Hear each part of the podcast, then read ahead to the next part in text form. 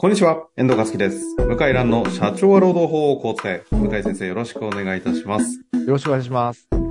さあ、ということで今日も行きたいと思いますが、今日はですね、えー、社労士の経営者の方ですね、60代の方からご質問いただきました。ありがとうございます。ありがとうございます。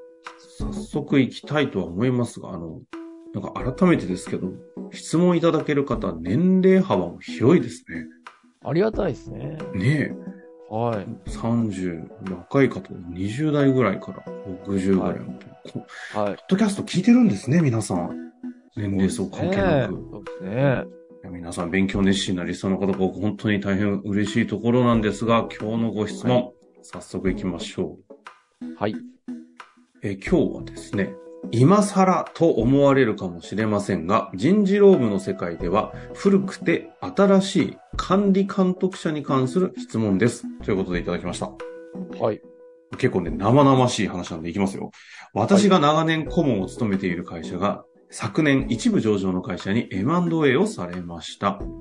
いそれに伴い、A 取締役人事総務部長は買収される直前に会社を辞める予定でしたが、何らかの事情により買収後の会社に残ることになったとのことです。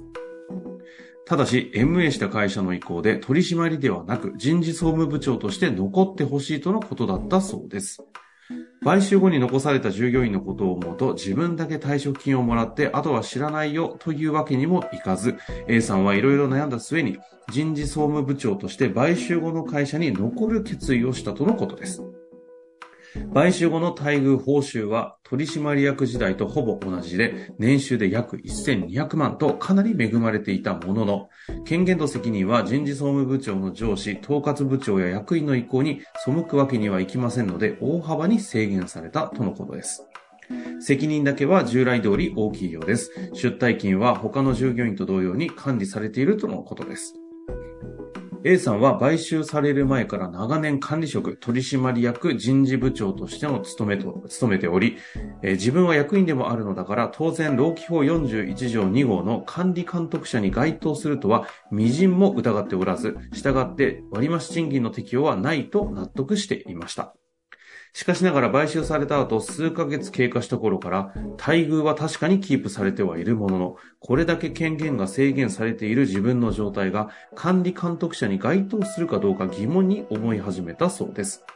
もしかしたら自分は労基法上の管理監督者には該当せず、割増賃金の規定が適用されて叱るべきではないのかと考え始めたとのことです。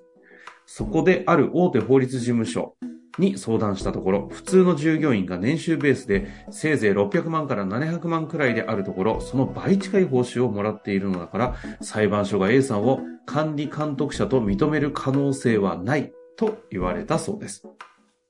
私は過去のいろいろな裁判例を見る限り、管理監督者性を判断する上で、待遇や出退金管理は重要な要素であるものの、権限と責任が最も重要な要素であるとの印象を持っています。私は社労と社労士として、今なお割増賃金を請求すべきかどうか悩んでいる A 部長にどのようなアドバイスをすべきか迷っております。向井先生のご意見をぜひお聞きし、A 部長にアドバイスする際の参考にしたいと思い投稿いたしました。A 部長と同じくらい悩んでいる社労士の私に向井先生のアドバイスをよろしくお願いいたします。はいということでね、もう一つの巨大なケーススタディみたいになっておりますけれども、いただきましたよ、向井先生。ちょっと情報と論点整理をしつついきましょうかね。はい。はい。そうですね。はい。まず、どう、どうですか？どっからいきます？いきなりズバリ書いてもありですけど。うーん。まあ、若干気になるのは、ええあのー本筋とそれるんですけど、はい、はい。こ顧問を務めてるのに、その、労働者側の問題を相談に乗るっていうのは結構危ない行為です。ああ。ええあの、弁護士の場合は懲戒請求、懲戒処分を受けてもおかしくないはあ、はあ、はあ、は内容になります。ですから、本当は受けちゃダメですね。これあれですよね。でも、当時で言うと、もともと経営者サイドにいた方の顧問やってて、買収されたんで、その方が経営者じゃなくなって、従業員の相談になっちゃってるって状態ってことですかね。まあでもどちらにしてもダメなんですよ。ってことですよね。ええ。あななんとなくうん昔の役員の人と喋って相談乗ってるっていうのが実はそうじゃなくなってるってことか。社員さんですもんね。うん、役員の相談であっても個人的な会社に対する請求の相談に乗ったらアウトです。あ、そ、あそこってことですね。そのうん、か、会社に対しての請求に対しての相談乗ってるっていうところが危ないってことですそうです。かあ、なるほど。一発アウト。弁護士の場合一発アウト。一発アウトもう、ええ、懲戒処分を受けて、ええもう、まあ、一発で弁護士バッジ外すことはないけど、まあ、それで引退しちゃった人も結構いるのね。なるほど。そういう話ですか。うん、そうです。はい。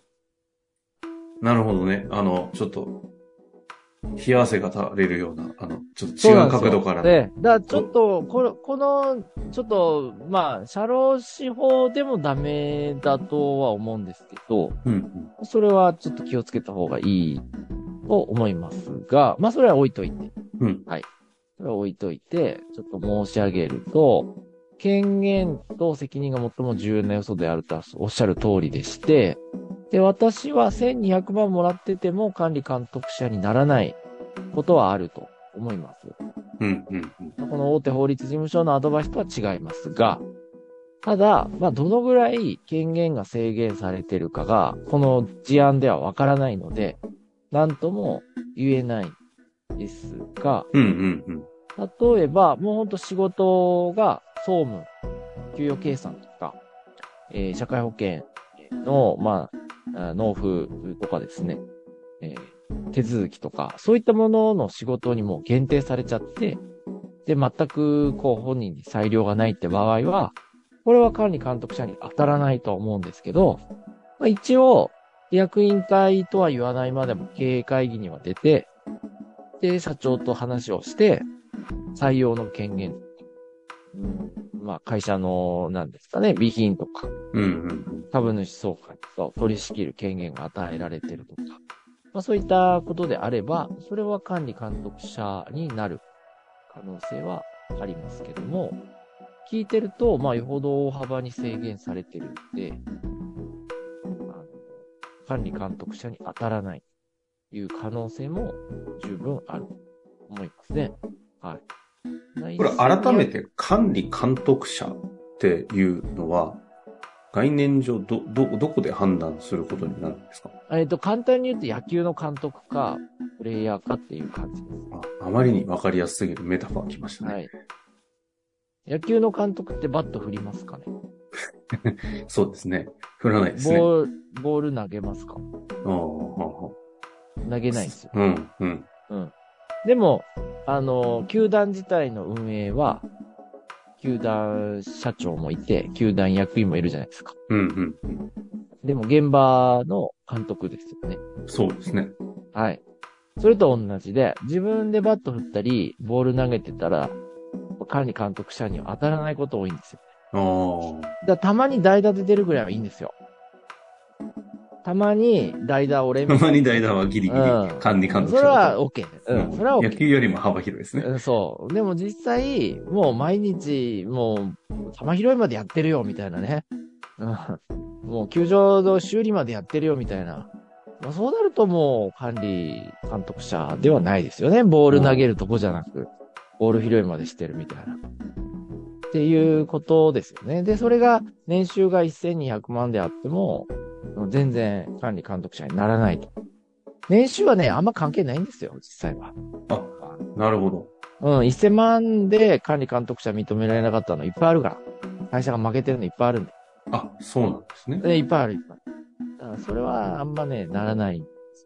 じゃあ、給料、報酬が高いからといって、管理監督者だ。みたいな話は、そういうことじゃないってことですね。そういうことじゃない。もう本当によ、この方がおっしゃると要素としては低いですね。うんうんうん。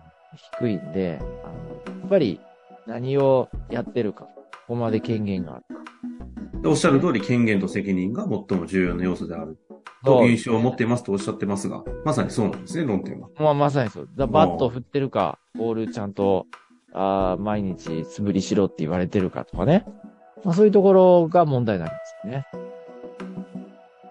気持ちの心情的にでも1200万で多分、あれですよね。横並びで見た時の普通の社員さんが600、700。同じようなじ人事総務部長職でしたっけ？っていう立場でもそんなにもらってる方はきっといらっしゃらない待遇なんですかね。ってなると、いやいや、管理監督者でしょってなんか思いたくなる気持ちも、そうですあの、世間的な気持ちとしてはすごいわかるんですけどね。そういうことじゃない会社、会社とは揉めますね。だ辞めざるを得なくなるでしょうね。請求したらね。ああ。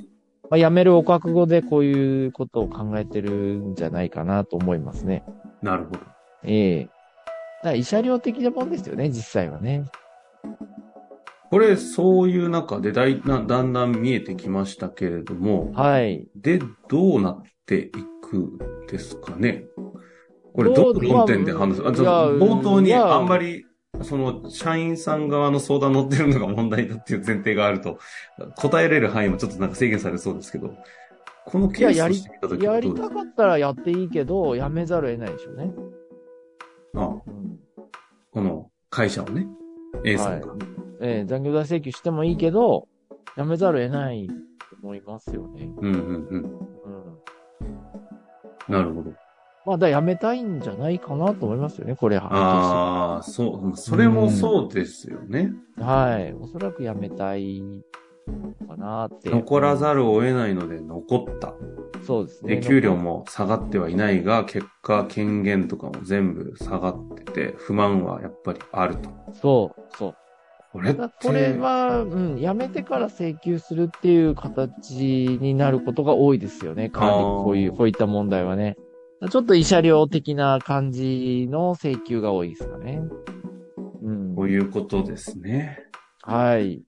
いや、でもこれ、うん MA5 の、あの、買われた方の会社さんはいの、その、社長の売却益が入ったオーナー側じゃない、結構上で働いてた社員さんの方の、その後のこう、待遇処遇による不満不平とかは、か、そりゃ今後増えていくでしょうし、このあたりは、そうですね。どうですか、ねあのー転職も増えると思いますね。こういったケース増えますから。うんはい。経営者変わると、ちょっとついていけないとか、あのー他の場所の方が活躍できるっていうのは増えるんで、まあ健全なことだと思いますよね。ある意味、こうやって、あの、株主、経営者変わって、人が入れ替わって、新しいとこで活躍するっていうのは、もう全然、今までの日本があまりにも人が動かなすぎたんで、あの、大企業とか、こういう中、中有料中小企業とか、わ、わかんないですけどね、規模が。から、まあ、健全じゃないですかね。これでなるほどですね。はい。向井先生、散々 MA もね、見てきてる部分あると思いますけど、実際に中小企業が結構大きいところに買われると、働いてた方からするともうガチガチのこうルールだったり、まあ倫理もそうですし、全然ルール、働く環境変わるじゃないですか。いや、でもね、ほとんどの社員の人の、まあ、半分か何割かわかんないけど、うん喜ぶね。あ、そう。あ、そっち。だってまともになるから。ああ、もう社長の一存、ぐちゃぐちゃになってた会見とか、社長の一存で適当に決まったことが決まんなくなるから。まあ実際私の見る限りは、社員の人は大資本の方、大資本っていうか上場企業だったりすると喜ぶね。そっちか。うん逆にその役員とかでいらっしゃって結構自由裁量を持ってて自由にしてた方の方が、ああー、もう辞めますね。はい。役員の人辞めます。今回ね、その対象としては役員の方ですからね。そう。だ若干、まあまあ年収下げてないけど、まあ、うん、まあその新しい役員の人からしたら、やめてほしいまで言わないけども、あなたはここまでだよっていう線引きされてるのかもしれないですね、意図的にね。うん。で、これが不満なら出てってくださいみたいなことかもしれないですね。なるほどですね。まあ野球もそうじゃないですか。監督変わるとコーチも変わるじゃないですか。確かに、まあ、うん変な話です。プレイヤーもね、事実変わっていきますから、ね。か変わったり、抜擢、監督変わると抜擢されたありり、あるじゃない。それと、やっぱり似てますよね。なるほど。はい。まあ、という環境がね、どんどん変わっていく中での、非常にでも、い今、このタイミングだからこそ出てくるようなロームの質問だなと思いますので、はい。MA 後のローム問題ね、いろいろあると思いますので、もし、なんか、なんか抱えてる方いらっしゃいましたら、質問いただきて、一緒に考えていきたいと思いますので、お待ちしております。はい。ということで終わりましょう。ありがとうございました。ありがとうございました。本日の番組はいかがでしたか？番組では向井蘭への質問を受け付けております。ウェブ検索で向井ロームネットと入力し、検索結果に出てくるオフィシャルウェブサイトにアクセス。その中のポッドキャストのバナーから質問フォームにご入力ください。たくさんのご応募お待ちしております。